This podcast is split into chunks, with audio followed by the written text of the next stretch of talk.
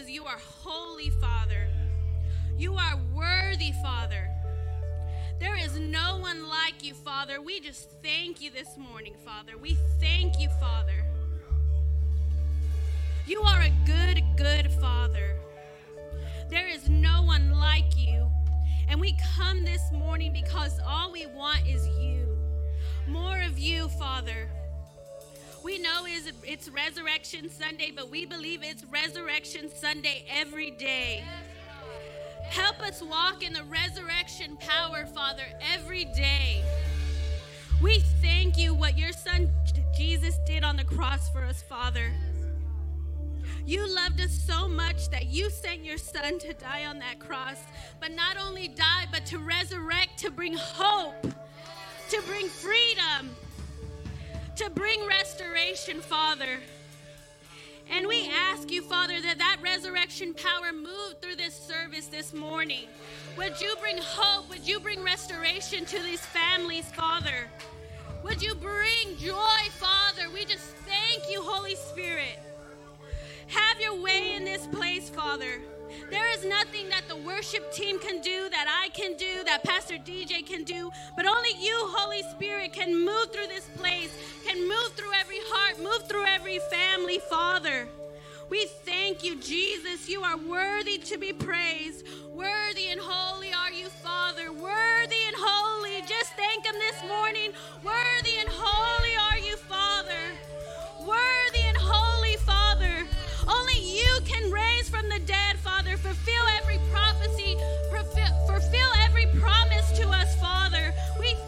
you in advance for everything that you're going to do this morning through communion, through baptism, Father. We ask that you soften the hearts, that we would just be filled with your joy and your power this morning, Father. We thank you for this body, Father. We thank you for every leader, Father. We thank you for every member that is walking in their purpose this morning, Father. We thank you for the families that are here. It is not an accident that they are here. They are here because they need to feel your love this morning. They need to feel your power this morning, Father. We thank you, Father. You are worthy, worthy to be praised. And we hand this service over to the Holy Spirit. Right now, Holy Spirit, would you move? Move through every singer, move through every instrument, Father. Move through every word that is spoken, Holy Spirit, because we only want you, Jesus. We don't want anything else but you, Jesus. More of you, Jesus. Holy and worthy are you, Jesus. Holy and worthy are you, Jesus. Holy and worthy are you, Jesus. Nothing else but you, Jesus. And if Him dying and resurrecting on the cross, I mean, resurrecting after three days doesn't make you dance, I don't know what else will. So praise Him with me this morning. We thank you. In Jesus' name we pray. Amen.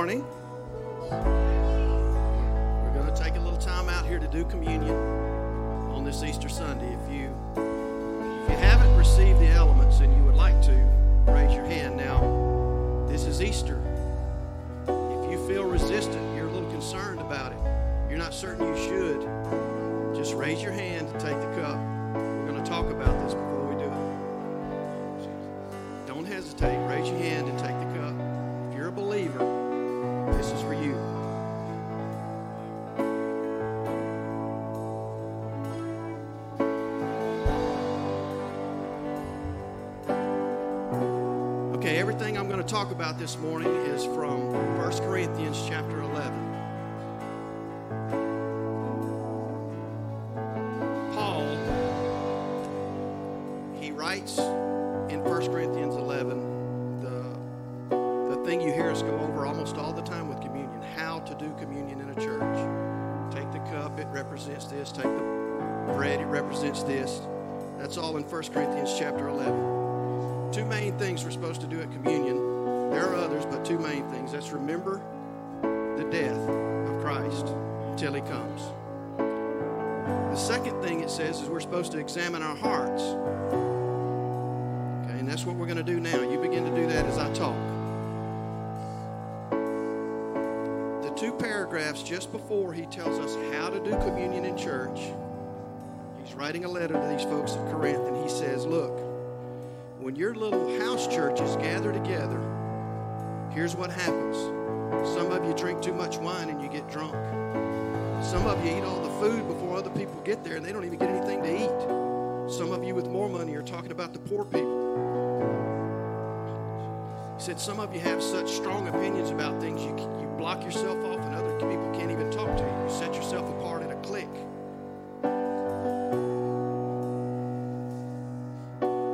It breaks my heart, but he said, it would be better if you didn't even do this. If you didn't even gather together because you're messing it up. What he's talking about is unity.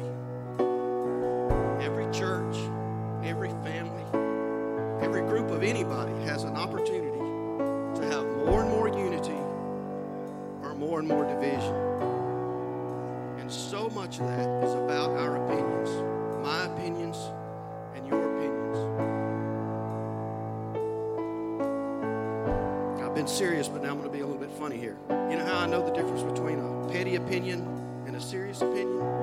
Yours are petty, mine are serious. Mine are, you can build a life around my opinions.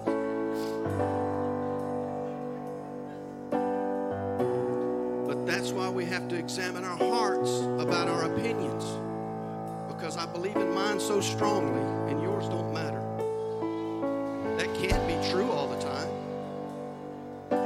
True most of the time. That's what he's talking about when he says examine your hearts. What are you doing that creates division with the people around you? If my opinion is of more value to me than my relationship with you or anybody around me, it's wrong. It may not be a wrong opinion, but if I stand up for so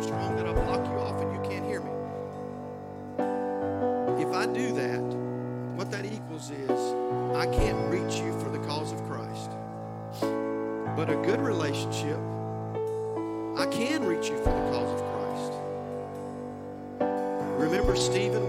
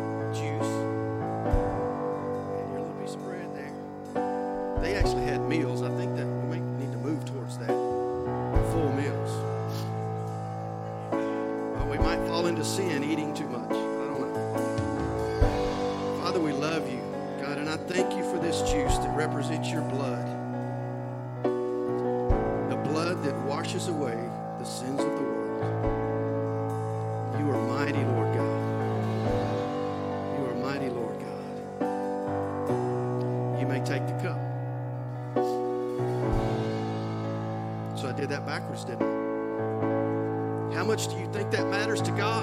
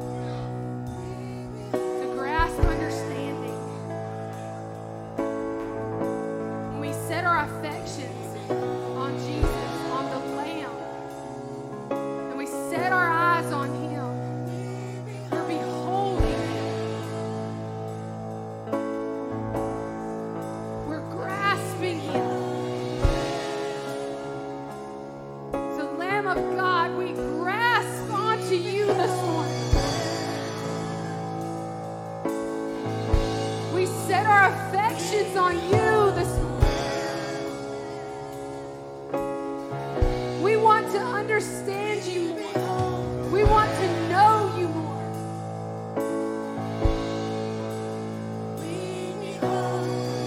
We want to behold your glory. We want to behold your love. We want to behold your beauty.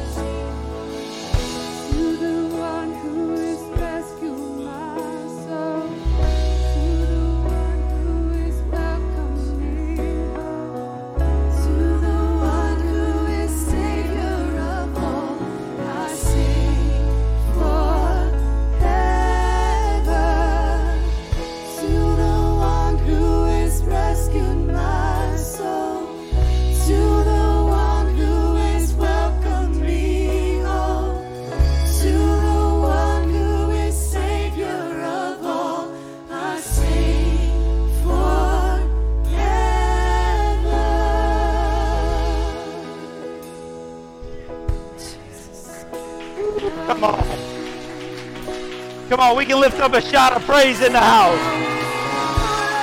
Come on, if he's touched you in any way, we just got to get loud in here. We got to tell him how much we love him. Come on. Come on, hold.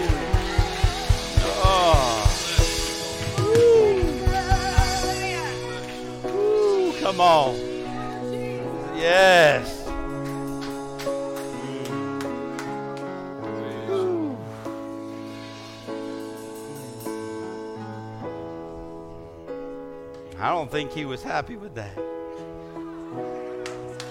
I just don't. I think, whew, I think we can lift him up more. I, I think we can give him what a king deserves in the house.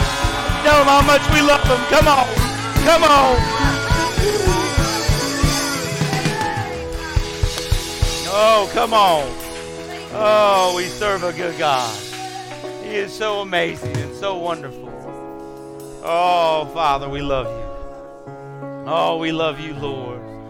We love you. We thank you, God, for your romance. We thank you for your love for us, God.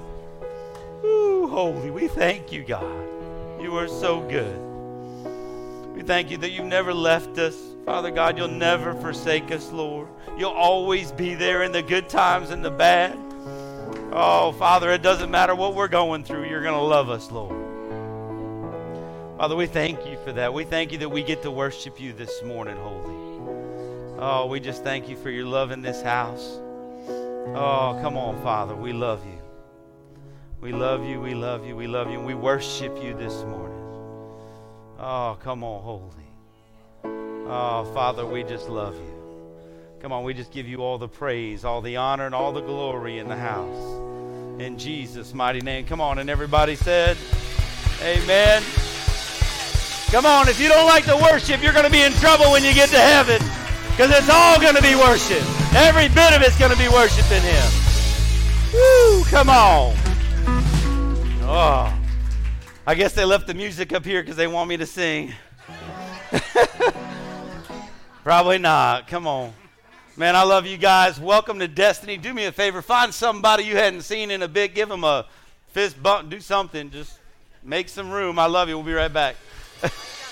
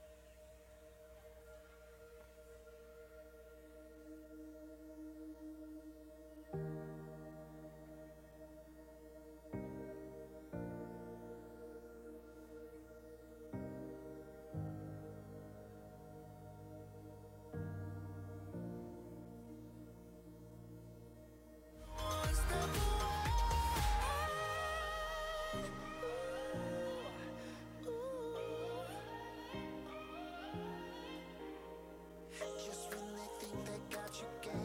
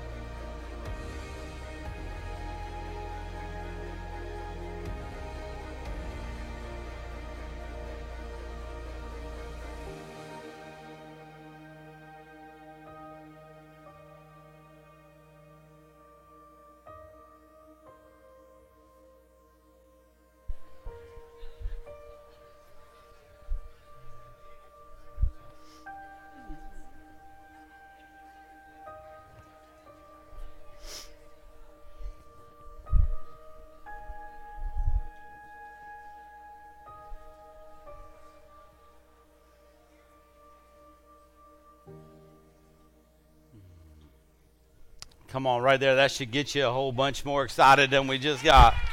Come on. Woo. I know this is tough because we still got people talking, and that's what I love about our church, y'all. It is so good, man. We could all just come in, hang out, eat some food, and everything's good. Man. Oh, man, so good. Good morning, good morning, good morning. How's everybody doing? What I'm talking about. It's good stuff this morning. Well, welcome to Destiny Church. I am DJ along with my wife Jules. We get the honor uh, to pastor here at Destiny Church. And come on, let's give a shout out to our online campus. Come on, we love you guys. We know we have a lot of people watching online, and, and we're sorry you can't be here, but man, we love you. And, and we're just hoping the Holy Spirit just moves in your house this morning. So come on, we, we love you guys, or at work, wherever you're at. It's, it's so good. So, man, I'm excited to see everybody. Happy Resurrection Sunday. Come on, y'all. It is so good. It is so good. And uh, look, if you're watching online, if you're in here, you want to share the link, get the link out there. Uh, let let everybody know that, that, that Jesus loves them, and this morning's a special morning. Man, He's just trying to, to get the word out there. We can't do that without you, so share that link. Uh, push that link out there so we can get there. If you are online, uh, you want to reach out to our prayer team. Our prayer team's there for you. Uh, we'll have those numbers flashing up on your screen at home. Uh, look, call them. Reach out for prayer. We want to pray with you. Uh, we want, to make sure that, that you understand you're not in this alone. We're with you and we love you. So reach out to us. Uh, if you're new to the church or if you're visiting today, thank you for coming out. Do us a favor. You should have received a Connect card. Uh, if you didn't, you can get one from the ushers or one from Connection Point, the big wooden desk in the foyer. Fill that out. Just let us know you can. We would love to reach out to you. We want to just let you know we appreciate you showing up. We want to share the vision, pray with you. That's about it. We just want to reach out to you a little bit. So uh, take some time, fill that out. We can't reach you if we didn't know you showed up. So uh, that's so important. So we love you and we thank you for coming out. Just fill that out for us. Um, now, if you download our app, that's important. Uh, we do have an app for you. If you download that app, it's a new app. So if the old app's gone, this is the new one. Uh, but you can get all kinds of information about Destiny Church. You want to know what's going on. You want to know where they're meeting. Anything from small groups to our ministries to everything. It's on that app. I'll hit them real quick. But if you want more detailed information, please go online, check us out on our website, or go to that app.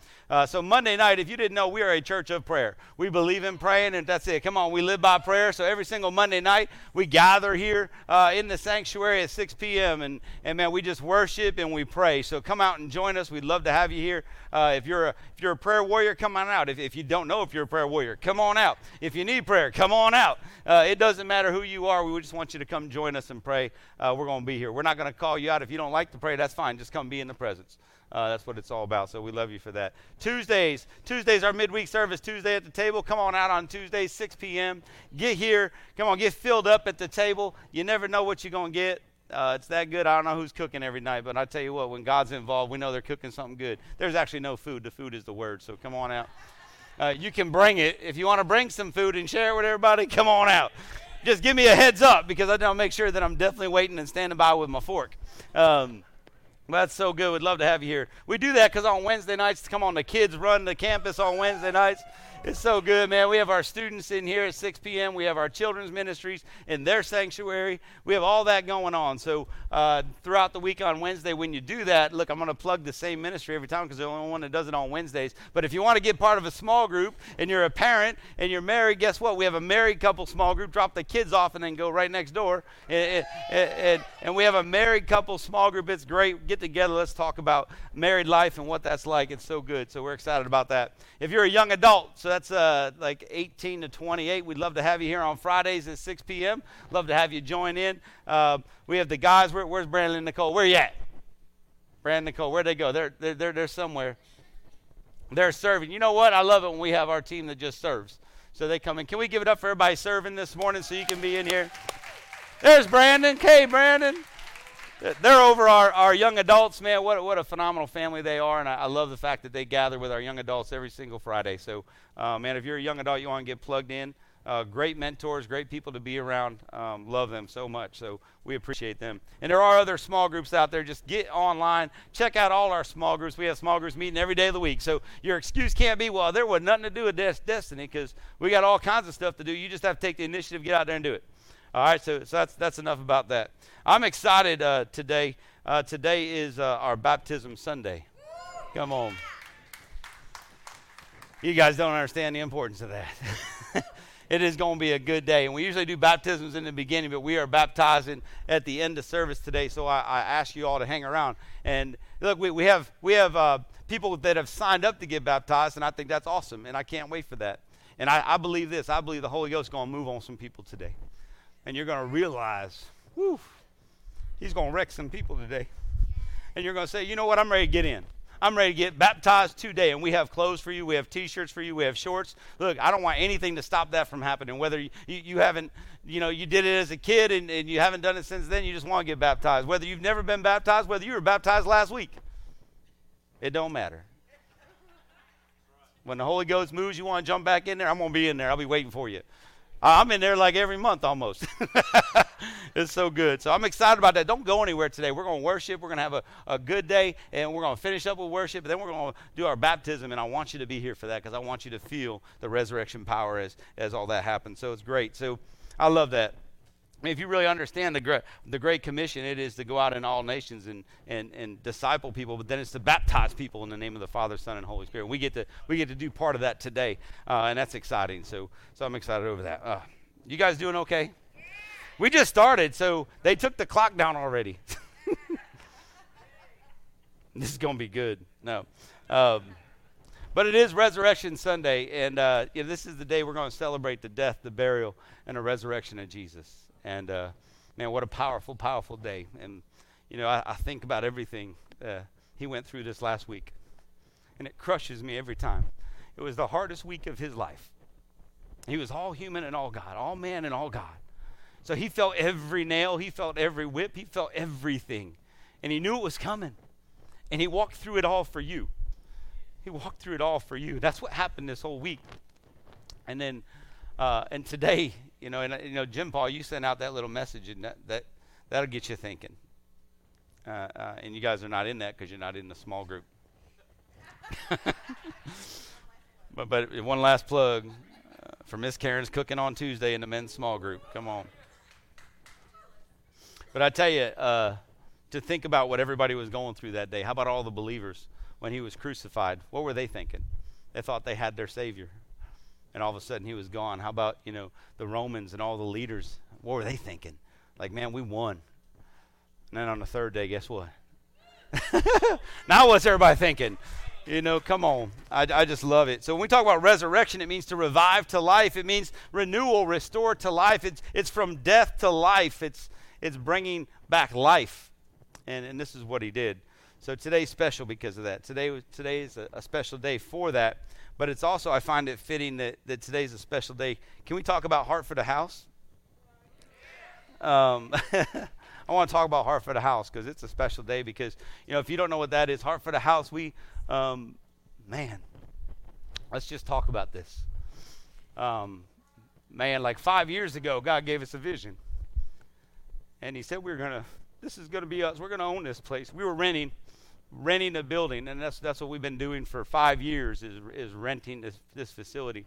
So we started saving, and, and God started moving and showing visions of what what was supposed to be in place, what was supposed to happen here, and how He wanted to use us. And um, man, so we started pursuing the purchase of this property, and we've gone. You know, we started Heart for the House in February um, which was an, we've been doing Heart for the House for a couple years, but we started in February. We said, hey, we knew the price of the, the building was kind of higher than we expected, so we needed a little bit of extra money for for the for the closing of the building. So we said, hey, let's you know I, I felt God was saying, hey, we need twenty thousand dollars, and we put it out to the church on February 14th, so roughly a month and a half ago.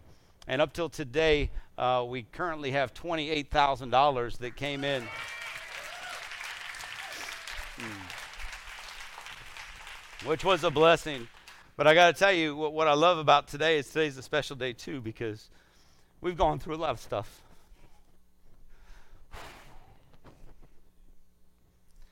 And when people said that, that destiny wasn't going to make it, there was a remnant of people that said, Yeah, it is. And we serve a God that said, Yeah, it will. He goes, If you would just obey, if you would just come alongside me and believe and believe and believe, he said it's going to happen. So today is not only the, the resurrection Sunday for him, but it's a resurrection Sunday for us because guess what? Check this out. We got a key. We are now. Uh, woo, we are now proud owners of Destiny Church.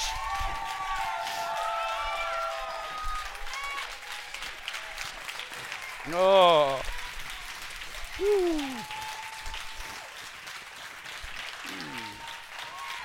Oh, come on.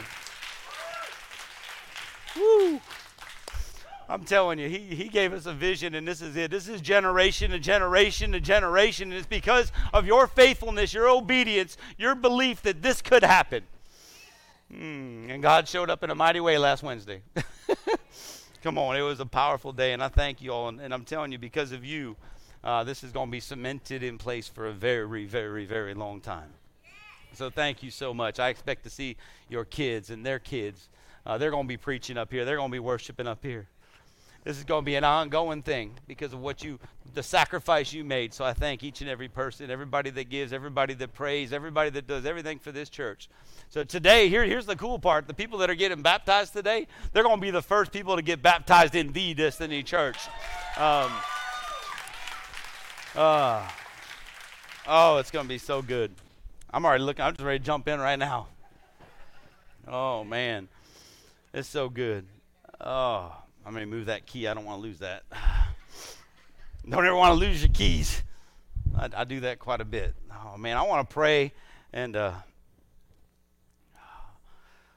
whew, got my family here today. Hmm. All the way from from far away, but I love you guys. Him and his wife, Kinsey and Bo and Cass, all the way from Troy. My lovely wife, I love you, baby. Oh, thank you for putting up with me. Whew, I am blessed. Y'all don't even know. Don't even know how blessed I am. Oh, Father, come on, touch us today. We love you, Lord. We thank you, God. Oh, Lord, we thank you. We thank you for your promises, Lord. Whew. Thank you for your faithfulness. We thank you, Lord, that we can come to you with anything, God, and you're you just man, you know how to move things and groove things and make it all work, God. So, Father, we surrender to you today. Father, have your way in this place, Lord. Father, touch my heart. Oh, come on, Holy. Fill me up with your word, God. Let it be all of you, none of me. In Jesus' mighty name. And everybody said, Amen. Amen. Oh. So I know Resurrection Sunday is a great title, but my actual title today is called Lost and Found. Lost and Found. And um, y'all ever lost anything? I know you have because we got a huge lost and found. I'm going to need you to go out there and pick up your stuff soon. Uh, we can't store it in the closet anymore. Um, but lost and found. I love this. I, I'm a person that has lost some things in my life. I don't understand it. Uh, I could walk in the house and within 15 minutes, I've lost my keys. And I could ask my wife, Where are my keys? And she'll tell me the same answer every time, Where you left them. Which is absolutely true. Uh, and that is so true. Uh, but she's like, If you would just hang them up on that thing on the wall that says keys with all the little hooks, Um, everything's going to be okay every time if you do that, but I tend not to do that. I kind of I'm one of those guys that walks in. Oh, and I get so excited to see my baby. I love you so much. I just throw my keys and I just come in to, to be with her. So I don't know where they end up, baby. It is what it is. But here's the thing: I dealt with this this last week. Um, okay, this is kind of stupid, but uh, I I have my my favorite softball pants. Told you it's stupid. I've been searching for them for two months.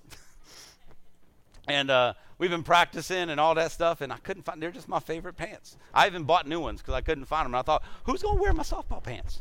Like they're softball pants. Nobody, wears them. You don't like you don't take them off at the field. Like I came home. They should be in the house. I searched everywhere. I went through every dresser, every closet. You know, I went everywhere. Could not find these things. So I about given up, but I kept searching. Like like they're my favorite.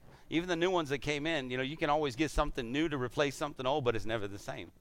And I was like, man, I just want to find these pants. So we had our first game Thursday, and I'm like, an hour before the game, I'm like, I'm not going to give up. I know they're in this house. And and uh, you, you know when you you open up a drawer, and then sometimes if it's not organized, uh, something falls behind the drawer. I don't know. I felt this little nudge that I need to look behind the drawer, which doesn't make any sense because if you watch my wife fold, it's military in our house. That stuff is crisp. Like she she makes I can't even fold clothes in the house because of how she does things. So, but my problem is I go to a drawer and they're all folded nice and neat in these little orders, and I pull one out and I look at it and I go, oh, I don't want to wear that. Then I don't know how to fold it back up. So I just and I shove it back in. And because of that, I must have put my pants in there and they got pushed behind, so I found my pants. But here's the thing I was so excited. Like, I was like, yes! I, like, I got pants on that fit. I'm going to play softball, and the rest is history with softball. But it's so good. Um, but I was so, uh, look, I was so thankful. You ever found something you lost and you were so, so thankful? Anybody here ever lost their kid? Come on, raise your hand. It's okay. DHR, you see them. Get them all. Get them all. Look, we lost our kids too. Not like lost them, lost them. Like they ran away. Um, you know, yeah, we misplaced. You know, we have we have our son Bo, and uh, we were in Japan, um, we went to a. We, we, we lost them a couple times. Um, I really felt bad. We went to the BX one time, which is just a store. Uh, it's the it's the the big store in the sky when you're overseas. Uh, we were military for 23 years, so when we were overseas, um, and I remember going into the store and we had them. I mean, we used to put them on a leash. It worked. It worked. And and we turned around and he was gone. And you're like, oh. And he was only like, I don't even know how old he was this big. so he's that old. And he was running around and, and we could we were in frantically. Anybody ever frantically search for something? It crushes you because you don't know what happened. You just know you can't find something you absolutely love with all of your heart. And we went searching and searching, and, and man, we're making announcements on the loudspeaker, and, and it crushes you when you think you've lost something that you dearly, dearly, dearly love. You know, we found him because he would he would run and hide in the clothes racks and laugh at you when you walk by, like it was funny. But to us, to us, it crushed us, crushed us. And I thought about that today when I started thinking about our Savior. How each person in here, each person in the world is His. His son, His daughter. And there's so many people that are lost. And He cares just as much about every other person as He does you. And it crushes Him that we have lost people walking around this world. And I'm talking the whole world. He doesn't pick and choose. And it crushed me when I started thinking about what he goes through every single day. Because he's lost his son, he's lost his daughter, and he loves you that much that he just wants you back. And when you take that into, oof, this has been a rough week. When I started thinking about everything he was willing to do just for us. And this is where this is where it brought us. So it brought us to, to celebrating today, but oh man, it's so much deeper than that. Don't ever don't ever allow a sermon on a Sunday to replace your love for somebody who loves you deeper than anything you could ever imagine in your life. Just thinking about how much you love anybody close to you, husband, wife, father, mother, kids, his love is deeper than that. for you and everything you do and everything you've done. So it's so good. Don't ever let, let, let that take the place. So like he just he just wants us to turn around, you know that? I saw a vision this morning where where I just saw him chasing us. Like he was following us. And all I saw was the back of everybody. And he was like, I'm right here. I just want you to turn around. I just want you to turn around and look me in my face and tell me it's going to be okay. That's what he said because he goes, I'm right here. I'm going to make it okay if you'll just turn around. But he sees the back of so many people's heads. And people's their back and there are people walking away. Oh man, it's so whew, when I think about that I just it crushes me. It really does how much people will walk away from the one person who loves them through everything. So so that's today. Um, I'm sure he's ready to do some amazing things today, and I know it's Resurrection Sunday, and I believe it. I believe there's going to be a resurrection in this house. There's going to be a resurrection in your marriages, in your finances, in your health. I think he's going to step up in a mighty way today if you let him. If you say yes and you allow him to come in and move in your heart today, you're going to see new everything. But you got to be willing to let him have it. Willing to let your have let let him have your kids, let him have your marriage, let him have your finances, let him have all that stuff. And when you do that, I'm telling you, you're going to see a resurrection, a, a renewal, new life breathed in everything that He touches. Oh, man, we just got to get ourselves out of the way and trust that, that He is it. Mm, he is the King. We, we serve a, a resurrected King, y'all. He, he, he has overcome a lot of stuff. Come on. So I want to really talk about three things today. Not really, but I'm going to tell you that so you listen. Um, three things, but I didn't tell you there are three stories. So this could get long, but it's three stories, three parables I want to talk about today. Three stories. And it's about the lost sheep, the lost coin, and the lost son. Mm. And it's so important how it applies to us. So if you have your Bibles, I want you to go to Luke 15. So important. Yeah, bring your Bibles to church. It's okay. Ain't nobody going to pick on you if you bring your Bible. If not, we're going to have it up on the screen. Um, but Luke 15, you might as well put a marker there. We're going to be in Luke 15 all day. We're not going to be in service all day. We'll be in Luke 15 most of the service. Uh, and we'll, we'll try to get, we just have a lot to do today. It's going to be good. Um, but I love digging into these stories. I love seeing what it, what it's all about. When you read these three stories, the first thing you need to understand is this is not an issue of ownership. Uh, that's what I love. So as we go through this, you'll see as we start reading through them. If you've read them numerous times, this is not an issue of ownership. Look, you belong to Him. He made you. You are His, whether you, you follow Him or not. he made you. And He made you with a plan and a purpose. And you just have to surrender to that. But here's the thing He made you, so it's not an issue of ownership. Um, and when we talk about lost in this, I'm just giving you the heads up. When we talk about lost, in here it's going to mean misplacement, displacement. It's going to mean something that, that has just been set aside. It's kind of like losing my pants or losing your keys. It was misplaced for a second. It didn't disappear, it's just lost, which means it can be found. Uh, and so it doesn't, doesn't matter where you're at in your life, doesn't matter the people you know. You might know people that are completely lost, but it doesn't mean it's over with. It means they can be found. They're just misplaced. And that's what you need to keep understanding is that God is there to, to, to grab them and, and shepherd them. But, but here's the thing we're going to talk about three things. Obviously, the, um, when I think about this, this ownership and, and, and displacement and being lost, I think about the sheep to the shepherd. And this is what I mean by owned it. The man owned the sheep. Exactly how many he had. It wasn't whether or not he owned the sheep. One got lost. Okay, then we're going to talk about the coin and the lady. She owned every coin she had, she just misplaced one. All right, and then the son to the father. He was the father to his son all along. He never lost that title to his son, even though his son was misplaced. His son was gone. Never lost that title. So this is not an issue of ownership. That's what I love about this. This means you still belong. Doesn't matter where you're at. Doesn't matter what you're going through. You still have ownership. He still owns you. Uh, if you'll just release that to him and let him have his way. So I believe uh, the four kind of people we're going to talk to today, and this is going to touch about four different types of people. I don't know. It might touch more. This is what I came up with. So roll with it. Um, the, the first the first group of people are people that just don't know the Father. Like they're just they just don't know him. They, they've either never been to church, they've never accepted him, they've been to church and just said, I'm still wavering on whether or not I surrender to him, so they don't have a current relationship with the Father. They've heard about him, but they just don't know him. Second group of people are people that, that have slowly disconnected. These are people that have drifted away, like when the anchor pops up and the boat just kind of drifts away. Because I believe there are some people in this room today that you have slowly drifted away through everything going on in the world. And God's trying to call you back. He's trying to say, You're just slowly, he, you're, you're misplaced, but you're not gone. You're just slowly drifted. And then there, there's those people who intentionally ran from God. I believe we have people watching online. We have people in this room. We have people that, that, that, that you know that have intentionally said, I'm running from God because I want to seek other things first. And then I believe he's going to speak to the believers today, those that call him Father, Abba. He's going to speak to them today.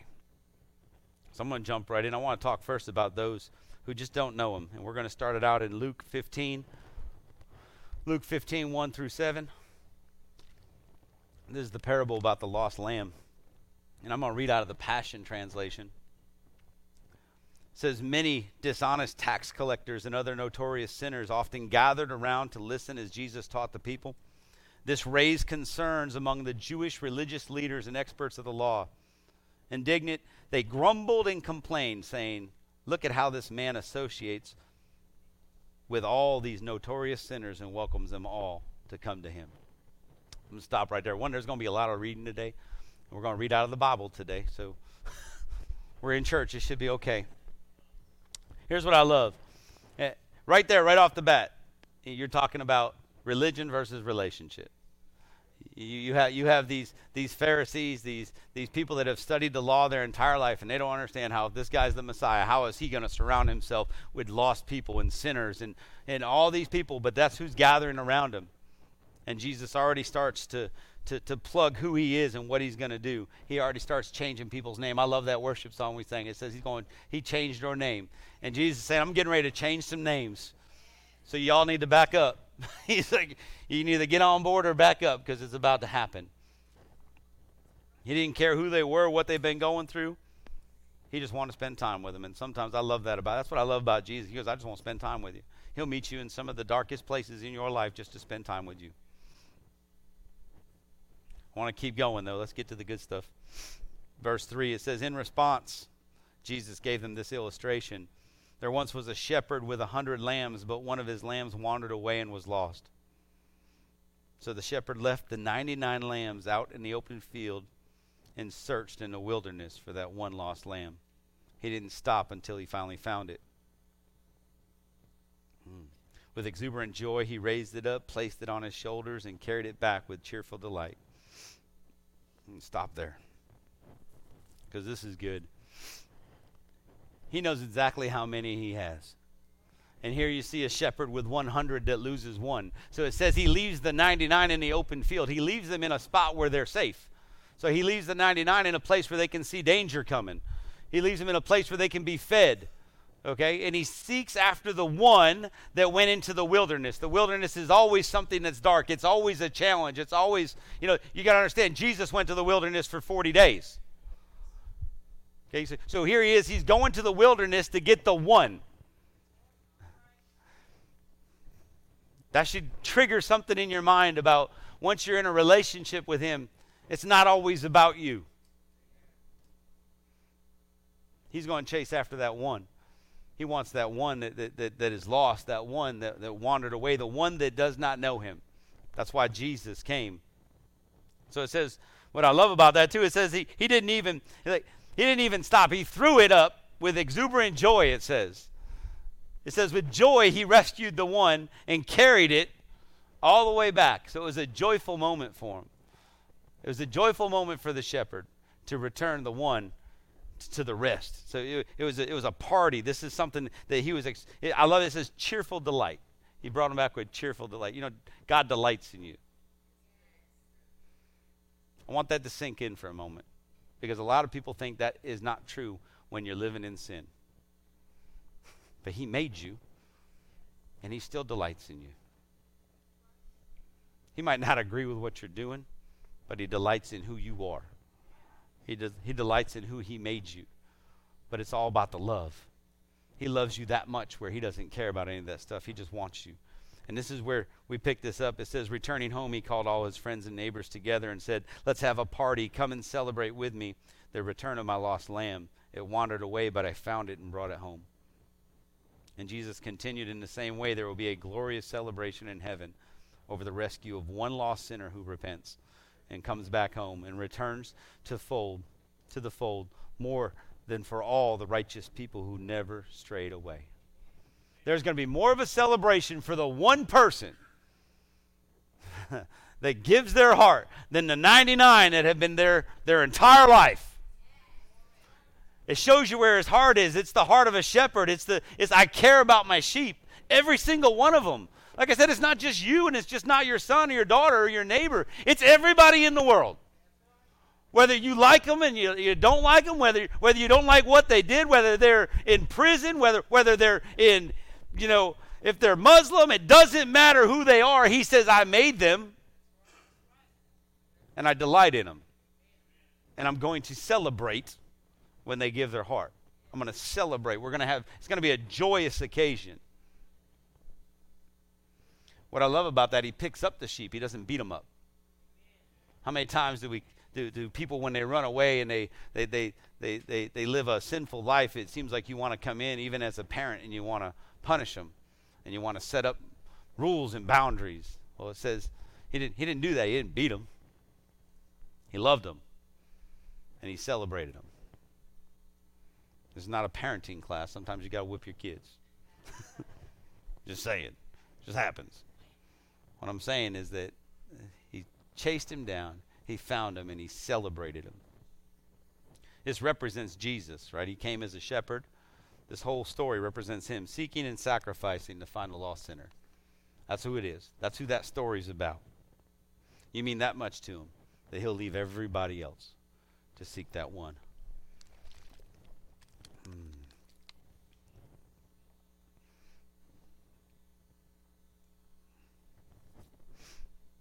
I love the fact that, that that because He made you, you never lost your identity. It doesn't matter what you've done. He made you and you didn't lose your identity. You're just hidden in it. You're hiding your identity. Right? You're hiding your identity is all you're doing. Because he says, Look, I made you. This is who you are. It reminded me of these superheroes you see on TV that they always hide their identity because they're scared of something. And God, God's saying, look, I don't I want you to hide your identity. I want you to shine. I want you to be that beacon on the hill. I want you to show people who you are through me, me in you. Okay, and it doesn't matter. You just don't lose it. Okay, so you should never be ashamed of you. You just go back to him, and, and there it is. He's always there. He built you. That's your identity. Hmm. When I look at this, everybody says, "Well, what did he save them from?" You know, and, and this the whole story, if you really think about it, he saves them from death. And I want to get deep into that because I'm talking to people that uh, this, this, is for people that don't don't know who he is. They don't have a relationship. See, the Bible says that, that, and God says this, so God's word is true when He says that the price of sin is death. The price of sin is somebody's going to die for your sin, no matter what. So he says here here is the it's that factor that look Jesus he sent his son Jesus to die for your sins and he did therefore he paid the price if you accept him into your life. So somebody's going to die. It's either you or Jesus and Jesus already did it. You just got to get on board and love him with your heart and trust him and believe in him. If not, you're you're going to have to face that when you stare him in the face. Someone's going to have to pay the price because he said you will. So he saved him from death. But once again, it was a joyous occasion. And I love that. I'll tie that in at the end. Um, now I want to speak to those who have slowly been disconnected or misplaced. Because I think this probably speaks to more of the people that I'm talking to. Slowly disconnected or misplaced. I want to read this out of Luke 15. This is 8 through 10. That's where we're going to pick it back up. It's the parable of the lost coin. So Jesus gave them another parable. There once was a woman who had ten valuable silver coins. When she lost one of them, she swept her entire house, diligently searching every nook and cranny for that one lost coin. When she finally found it, she gathered all her friends and neighbors for a celebration, telling them, Come and celebrate with me. I had lost my precious silver coin, but now I found it. That's the way God responds every time one lost sinner repents and turns to Him. He says to all His angels, Let us have a joyous celebration, for the one who was lost I have found. I believe this, this message today is speaking to those who they're lost, not intentionally. I think this is an unintentional misplacement. what I mean by that is things happen in life. Things happened over this last year.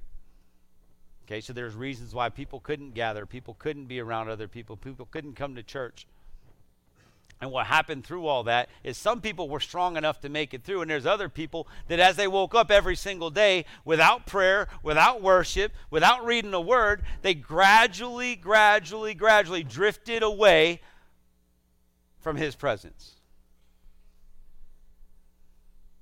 But here it says she had 10 coins. Okay, now you're really speaking about this is a Holy Spirit moment. Because I believe the Holy Spirit's with you no matter what. This is these are people that that that already believe that have drifted away. So the Holy Ghost is with them every step of the way. And he's trying to steer them back. Why? Because these coins, if you think about these coins, this is what I love about this. If you look at these coins, they were stamped. They were stamped with Roman authority on them. Well, here's the thing when you give your heart to Christ, you're stamped with the emblem of Jesus on you. So you're stamped. You can't get rid of the stamp.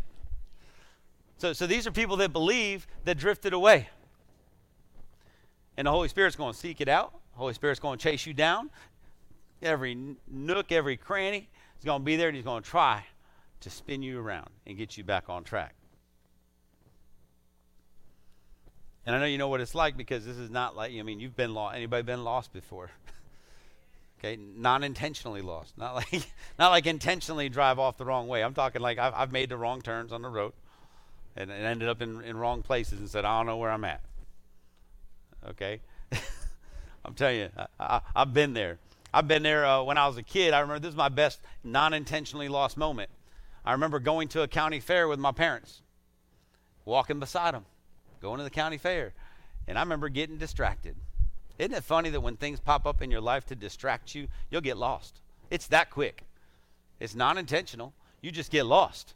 So I remember walking, and then I remember just grabbing someone's hand beside me, looking up, and it's not my dad. They're gone. So whether or not they just dropped me off and left, either way, they didn't know I was gone, and I didn't know they were gone. And I was probably this big. so I just remember that moment shocking me as they carried me down to this big loudspeaker and blasted across the park trying to say, if you lost a little kid with freckles and big ears, we found him. Now that's pretty much how, how it was. Um, but I remember that, that, that, that feeling, that emptiness of being lost. I didn't intentionally get lost, I just drifted away from my parents. So I think there are people here, there are people that came back today for the first time. You, you've not intentionally just drifted away. But it doesn't stop his celebration for you, the joyous celebration when, you, when he finds you and he gets you steering back in the right direction. When you get back in his presence. See, it's all about getting back in his presence. Because when you get back in his presence, you feel his love. And when you feel his love, guess what? Oh, it's hard. It's hard to, to it's hard to walk away when you feel how much he truly loves you. See, and, here, this this is the good part. It doesn't matter what's going on, uh, because the mercy, his mercy allows you to come back into a place where your full value, your full value can be seen. Your value, the coin, the, the value of you, no matter what. His mercy, no matter what's happened, no matter how you drifted, he says, Come on back because I love you. You haven't lost your identity. You haven't lost the stamp. You're just back. So I, so I think that, that kind of hits some people, you know, in this room. He's never stopped loving you. Okay? He, he, he's not the one that pulled up the anchor. it just came untied. And he understands that. Know, sometimes we just got to shift that. You just got to make a decision in your life to say, it's time to quit drifting.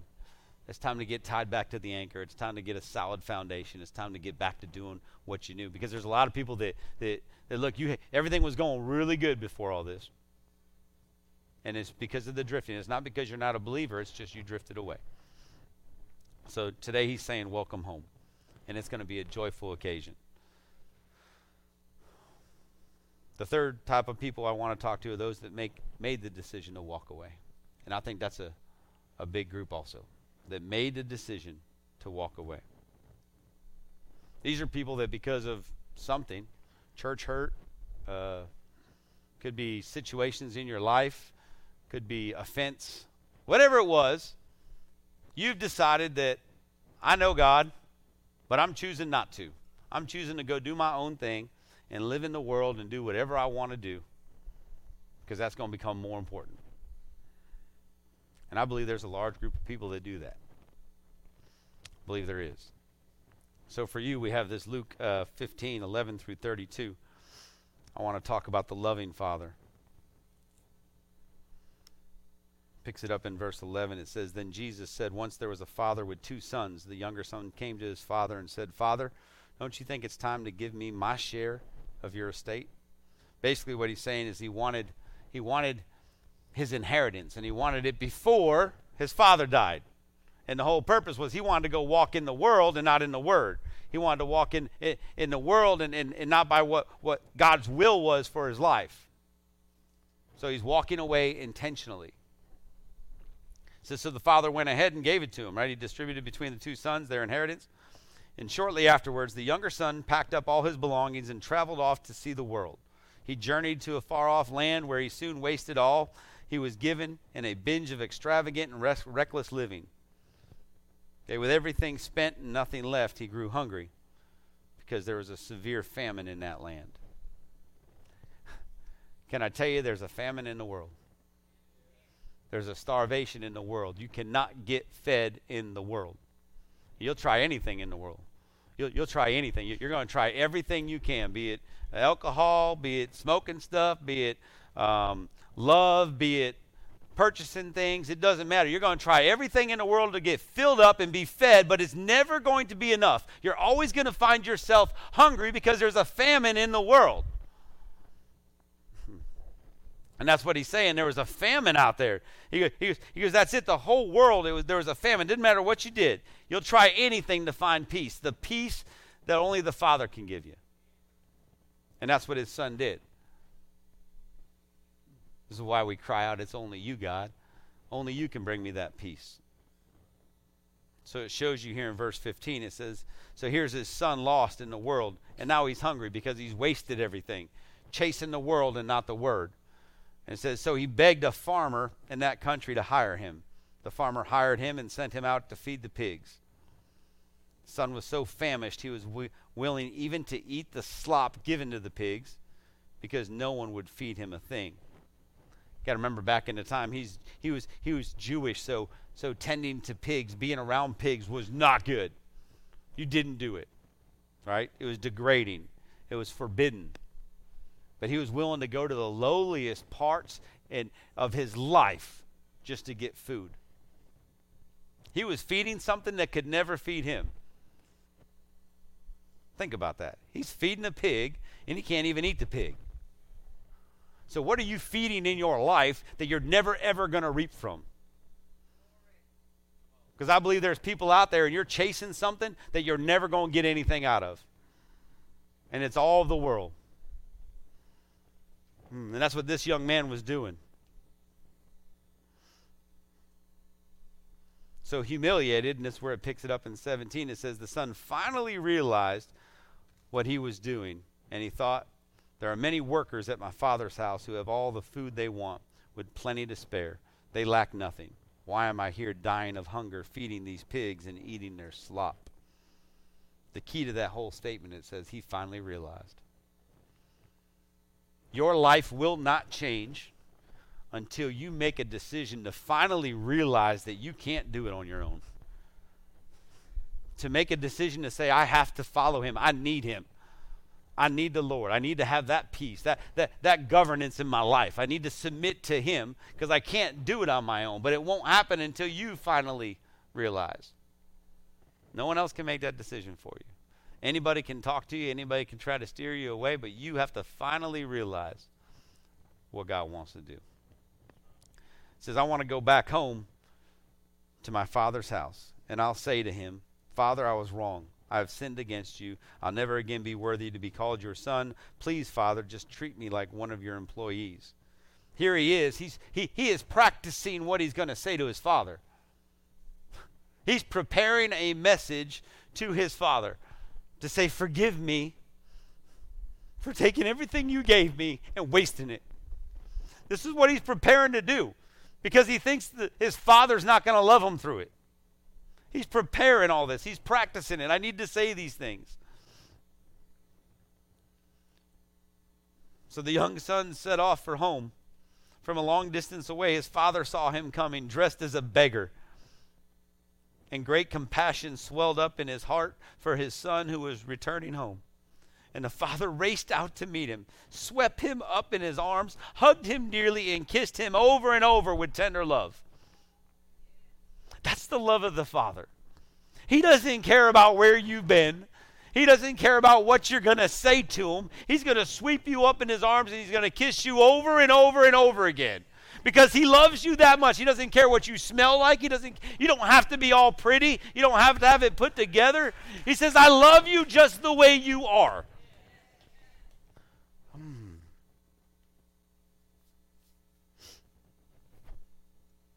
There are so many people that are so concerned with how you're going to apologize for what you've done, you miss the fact that He's already kissing you. You don't even need to say a word, He's already loving you. It's the love of the Father. You need to understand that. It's the love of the Father. Hmm. Then the son said, Father, I was wrong. I have sinned against you. I could never deserve to be called your son. Just let me be. And the father interrupted him and said, Son, you're home now. He said, You're home now. Doesn't matter. Nothing else matters. You're home. Don't say another word. That's how the Father loves you.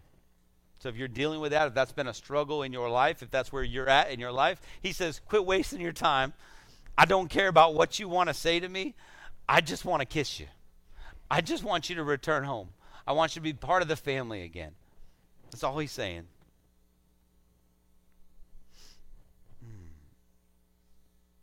Turning to his servants, the father said, Quick, bring me my best robe, my very own robe, and I will place it on his shoulders. Bring me the ring, the seal of sonship, and I will put it on his finger. Not only did he leave with his inheritance, he came back and the father gave him the best of everything he had. And he didn't even have to ask for it because that's how much he cares about you. You don't have to ask for it. He's going. He's going. You're going to come back in. So, so culturally, what you got to understand that ring is an emblem of authority. It, it represents authority. That that means that his son would be able to walk around with that ring and do business for his dad. So his dad not only brought him back in after wasting everything, he gave him the authority of the family, and he's the youngest son. Hmm. and he gave him the authority of the family. And he wore his dad's robe which is pretty important. then he said, And bring out the best shoes you can find for my son. Let's prepare a great feast and celebrate. Once again, you see a celebration. For my beloved son was once dead, but now he's alive. Once he was lost, but now he is found. And everyone celebrated with overwhelming joy. So I got to ask you, why is somebody so willing to give up their inheritance? To walk in the world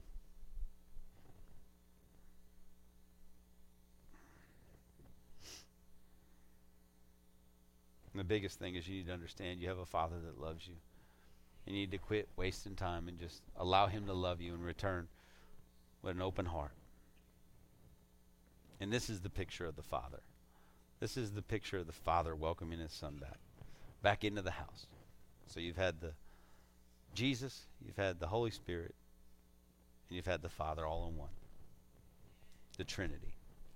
I'm going to keep going though, because now it talks a little bit about the believer.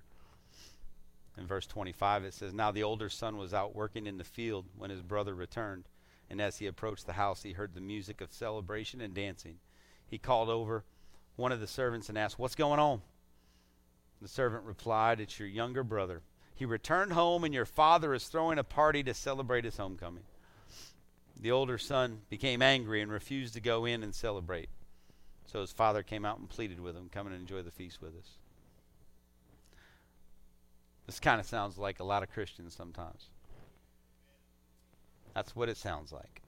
We're so caught up in our own stuff, we don't understand how we can celebrate somebody who's who's tripped and fallen and uh, multiple times. We don't understand how we can bring somebody back in the house that's done this and done this and done this, and we can still celebrate. We always want to know where's the celebration for me. Hmm. Hmm. The son said, Father, listen, how many years have I worked like a slave for you, performing every duty you asked as a faithful son?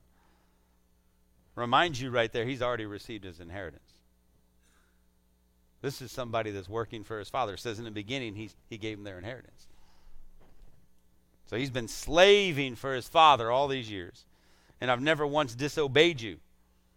But you've never thrown a party for me because of my faithfulness. Never once have you given me my me a goat that I could feast on and celebrate with my friends, as this son of yours is doing now. Look at him. He comes back after wasting your wealth on prostitutes and reckless living, and here you are throwing a great feast to celebrate him.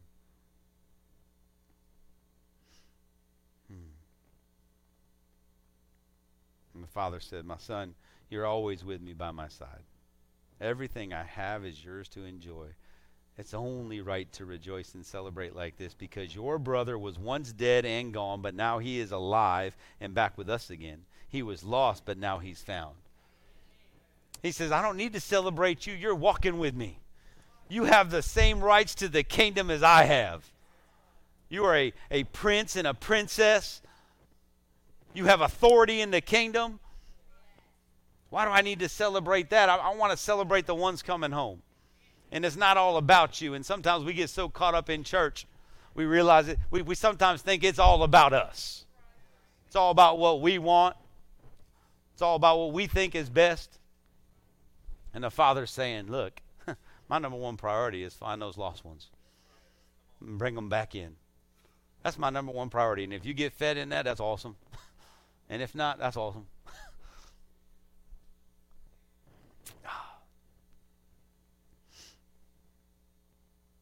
So they both had something to learn out of this. You had a son that was trying to go off and do his own thing, and you had another son that was trying to live through religion, trying to live through. So you, you cannot earn your way into heaven. You can't do it. You can't do enough good stuff to get yourself into heaven. It's all about relationship. It's all about surrendering to Him.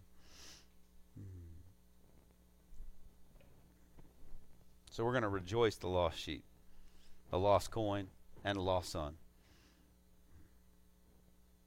Sometimes we just get comfortable. We forget what Jesus wanted us to do, which was to celebrate the lost sheep. Sometimes we get judgmental. Sometimes we think that, that there's people that are just problems and, and I don't need to mess with them anymore. That's not how Jesus looked at you. Um, and that's not how Jesus looks at anybody else.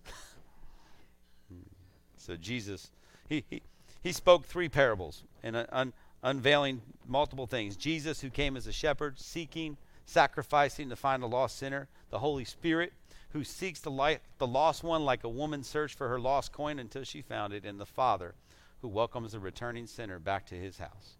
It's the Trinity the Father, the Son, the Holy Spirit. And that's what brings us back together with God. That's the combination. And because of the joy, you see, throughout all these stories the joy of spending, you know, this is the joy that brought Jesus to the cross. See, God celebrates when a lost soul is found. And Jesus endured the cross because of that, because of the joy that he knew was coming. See, in Hebrews 12, 2, I know I'm going to take you out of your book. Hebrews 12, 2 says, Looking to Jesus, the founder and perfecter of our faith, who for the joy that was set before him endured the cross, despising the shame, and is seated at the right hand of the throne of God. It was for what? It says, why did he why did he go to the cross? For the joy that was set before him. What was the joy set before him? The lost souls being saved was the joy set before him, not being the king of all kings. He didn't care about any of that. He already had it. He says, I'm only joyful because I get to die on the cross for everybody else to see lost souls saved. That was the joy of what he did.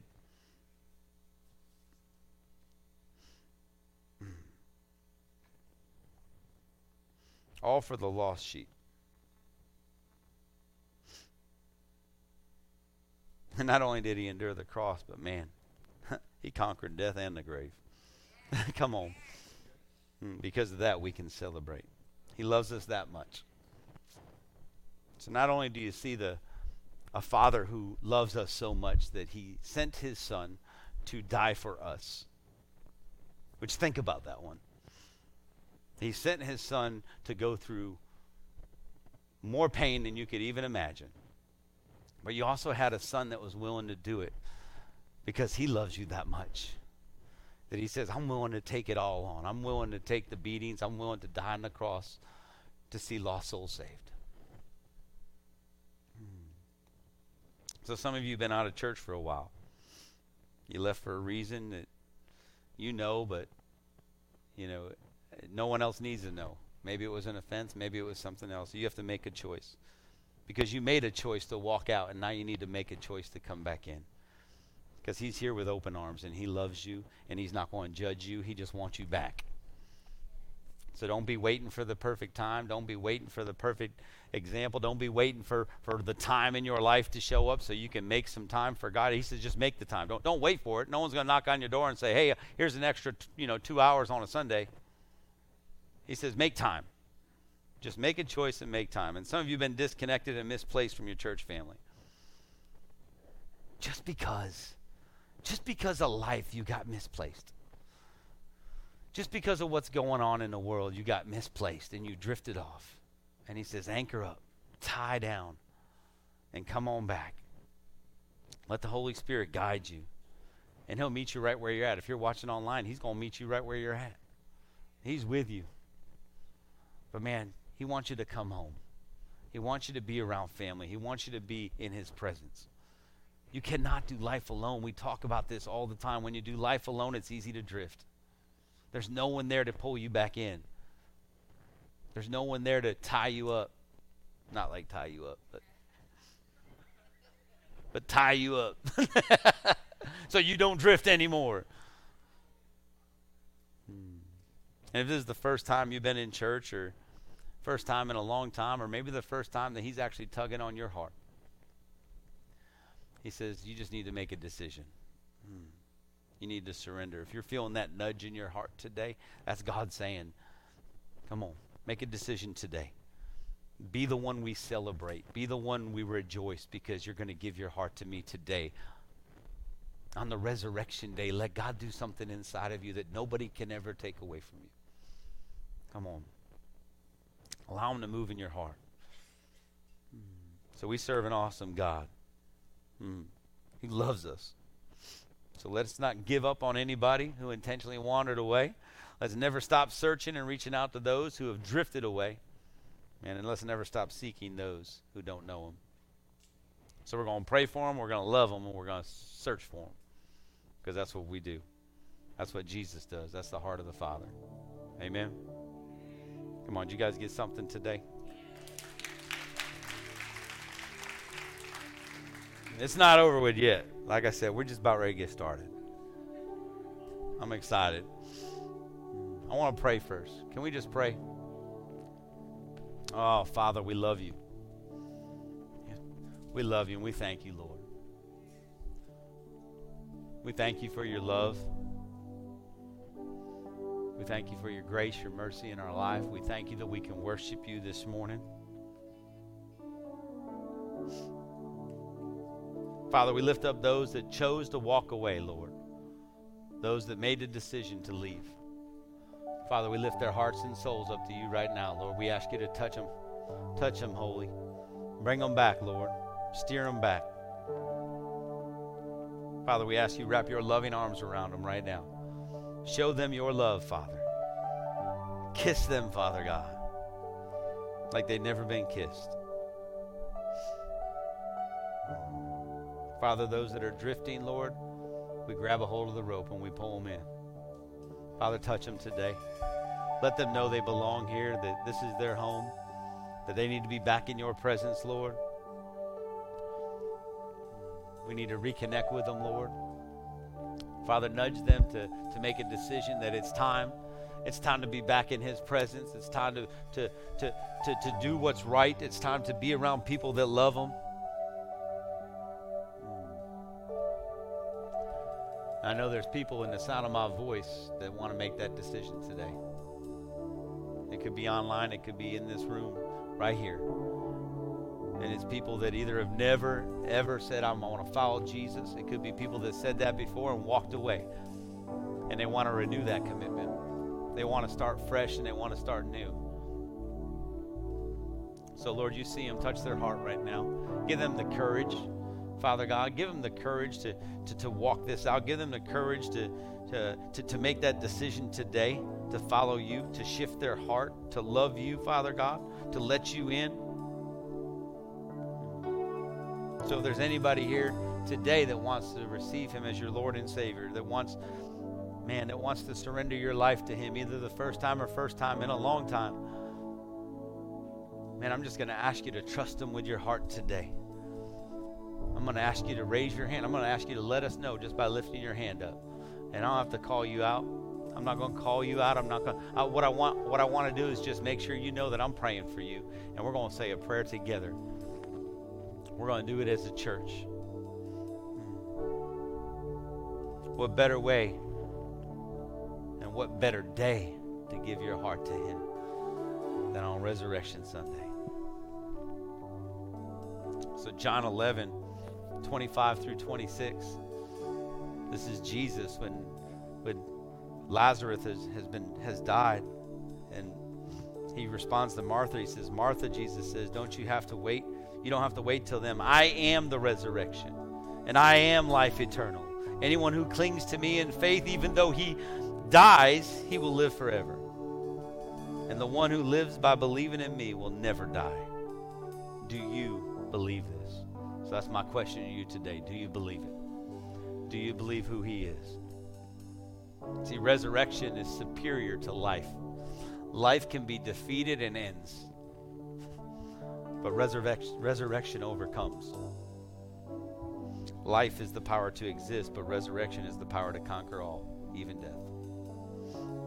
The Bible says in Romans 10 9 10, if you declare with your mouth that Jesus is Lord and believe in your heart that God raised him from the dead, you will be saved.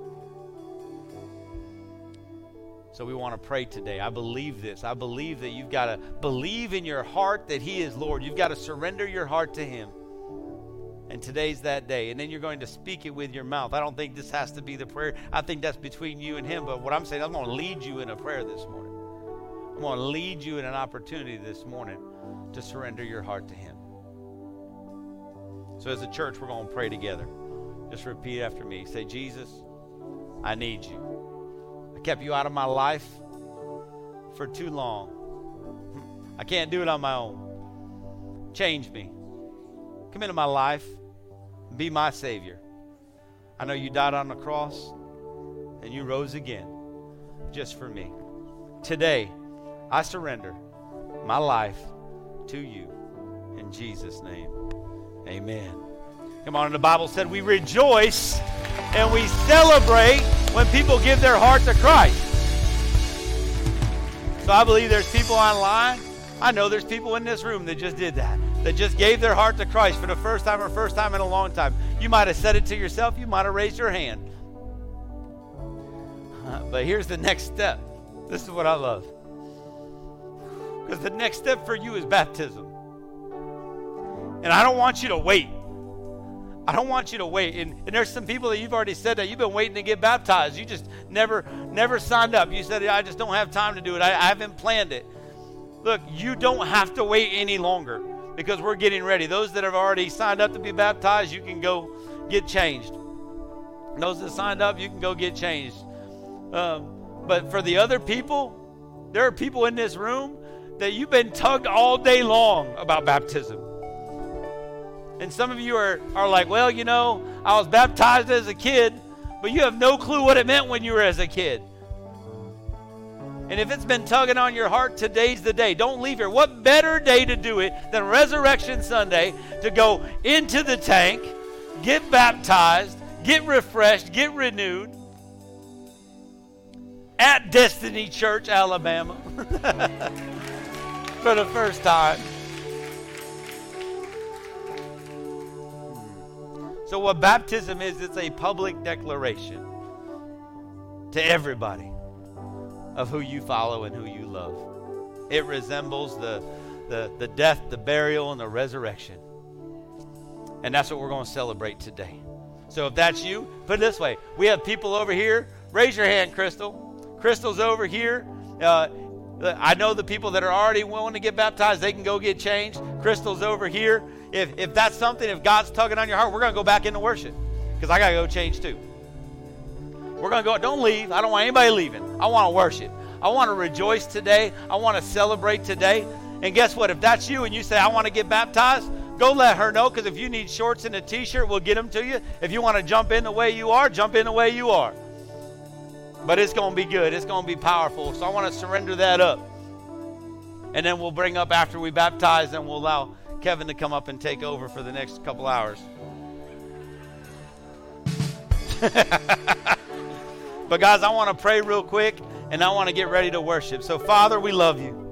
And we thank you, Lord. We thank you, Father, for the for the souls in this room. We thank you for those that just gave their heart to Christ. We thank you for those right now, God, that you're stirring in their hearts, Father, to get baptized. We thank you for that, Lord. And I ask you to give them the courage, give them the strength, Father God, to step out of their seats. Give them the strength to go and line up. Give them the strength, Father God, and the ability and the courage to get baptized today. Lord, we love you. And we thank you for your son. And we thank you for his sacrifice. And we just honor you today, Father. We give you all the praise, all the honor, all the glory in Jesus' mighty name. Amen. Come on, let's worship. All right, y'all stand to your feet.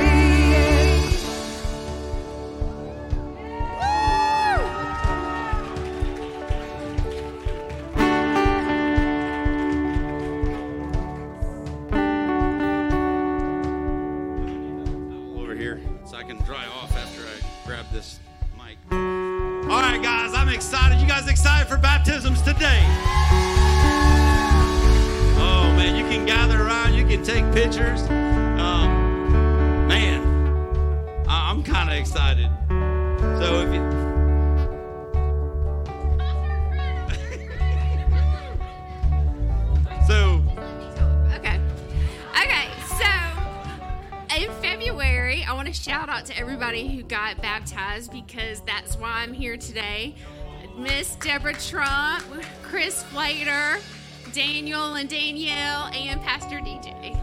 So I was at home on quarantine, so I praise God for technology that I was able to watch our service, and the Spirit moved on me through technology, and I just wanted to be baptized because of all them.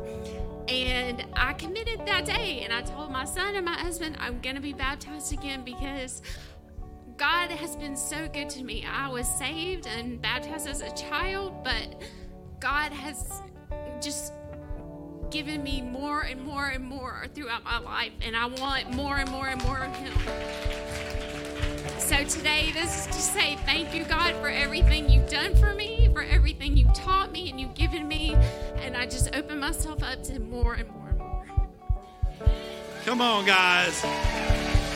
Listen, look, and if you're worried about anything, you just two months ago watched your pastor get baptized. Now we're going to watch elders get baptized. baptized. Come on, this is exciting, y'all. So there should be no excuse why you can't get up in here.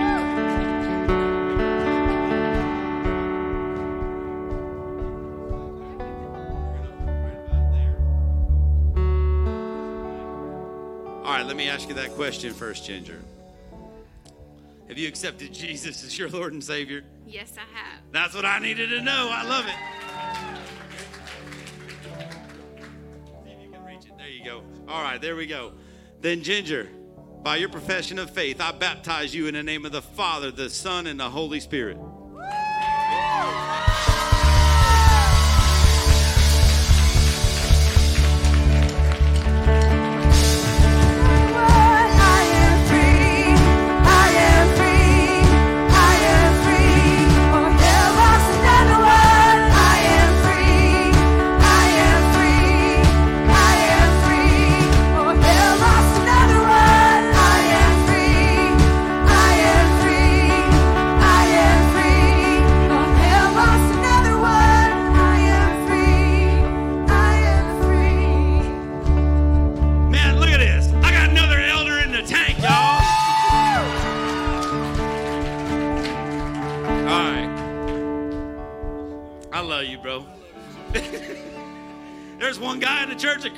me. He's standing right here. you want to say some words? I do. That lady right there. Ooh, boy, she's put up with some stuff. I got saved in November of 1986. And it's been like this, and then like that. And uh, that parable of the coins, that coin is you out there who have not made that profession of faith yet. You have the value of that coin no matter what. That stamp that's on that coin is the same stamp that's on us that Jesus put there. There is value in that coin and it will never, ever, never, ever change. So if that's in your heart, if God is tugging on your heartstrings, man, now is the time. Don't wait. Don't wait at all. And today I get to baptize my son. Totally, totally didn't know anything about it. And uh, the Lord's been tugging on his heart about it too. So uh, I just love this church. We've been here for a long, long time. I love this man right here. He's got so much wisdom, and God has placed him here. We're studying, about to study about submission and submitting to our church authority. And uh, I just give myself to you, DJ, and the Lord. Woo! All right, brother. Turn around.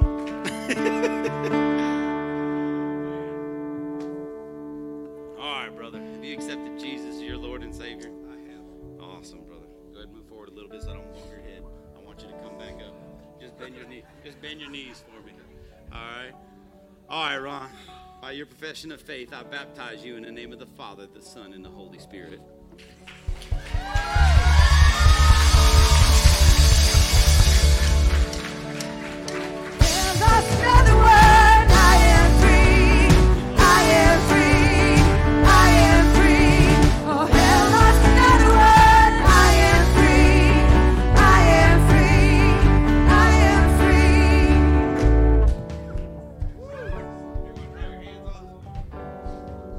Eli, how you doing, brother?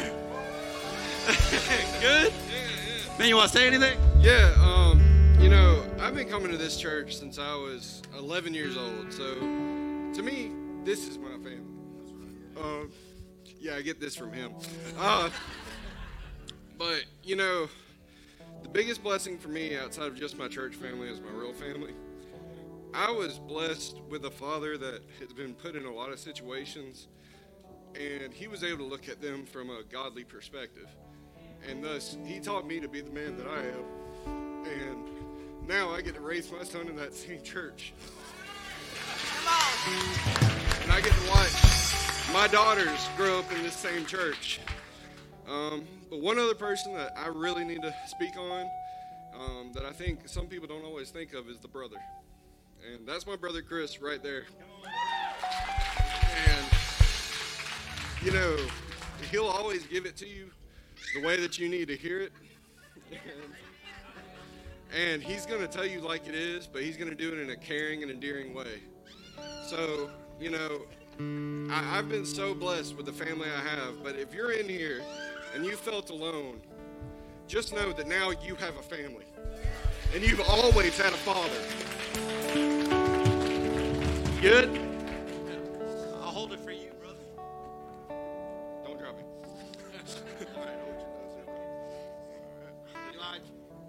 You uh, made the profession of faith that Jesus Christ is your Lord and Savior? Yes.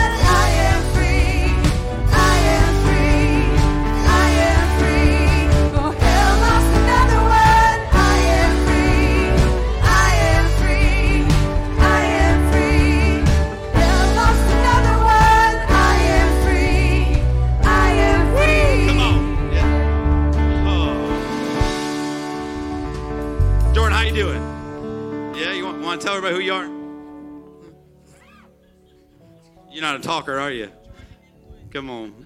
Jo- Jordan Inwood. You got some family here? Where are they at? Come on. All the way back there. Mama's serving in the booth, baby. Come on. so, Jordan, um, what what made you decide to do this today?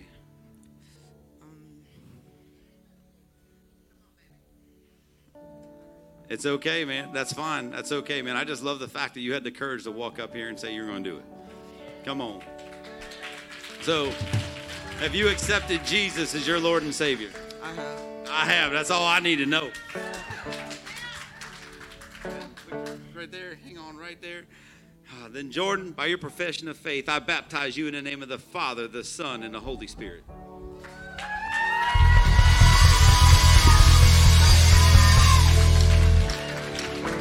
There's lost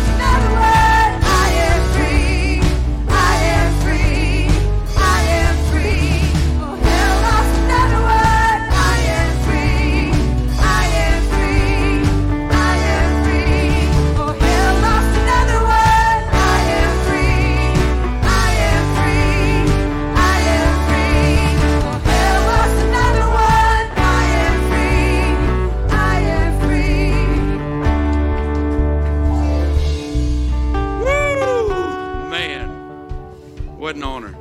Um, uh, I got Wayne here. Ain't seen you in a long time, brother. I know you guys got good things happening, just not in this town anymore. And I see God's all over you, man. He's doing wonderful things in your life. So that's so awesome. He's trying. Look, uh, there. we're gonna let him now, huh? We're gonna, we're gonna let him now. You want to say anything? You're good. You sure? All right, man. Have you have you accepted Jesus as your Lord and Savior? Yes. I have. Come on. All right, brother. By your profession of faith, I baptize you in the name of the Father, the Son, and the Holy Spirit.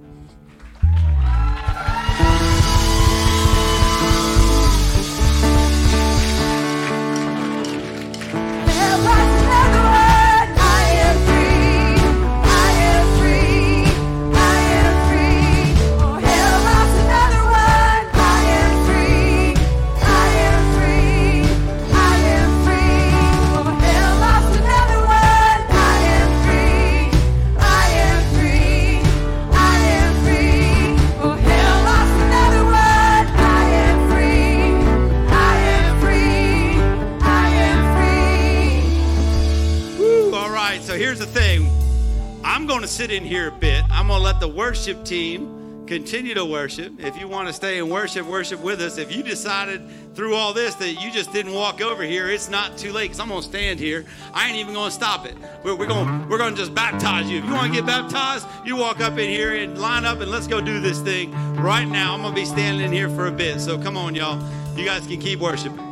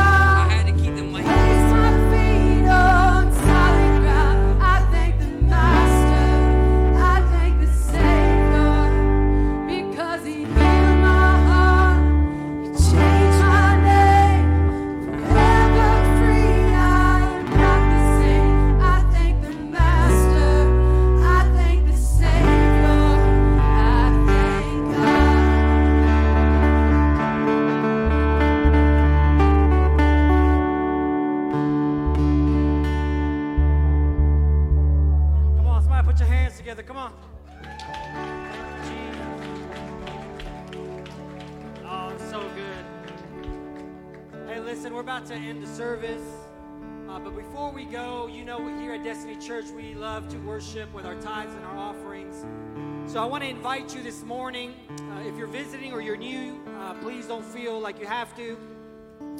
Uh, but I want to invite everybody that wants to worship with their tithes and offerings. I'm going to pray for that, uh, and then we're going to go ahead and dismiss. I know a lot of you are ready to go. I know I am. I'm hungry too. Uh, all right, but I love you guys. Hey, so if you can do me a huge favor, if you can, go ahead and uh, bow your heads, close your eyes. We're going to pray. Oh, Father God, we just thank you so much this morning. Thank you for being just an awesome, amazing daddy.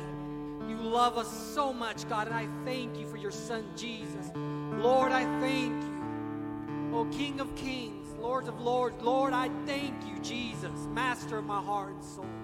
Lord, thank you, thank you, thank you for what you did on the cross.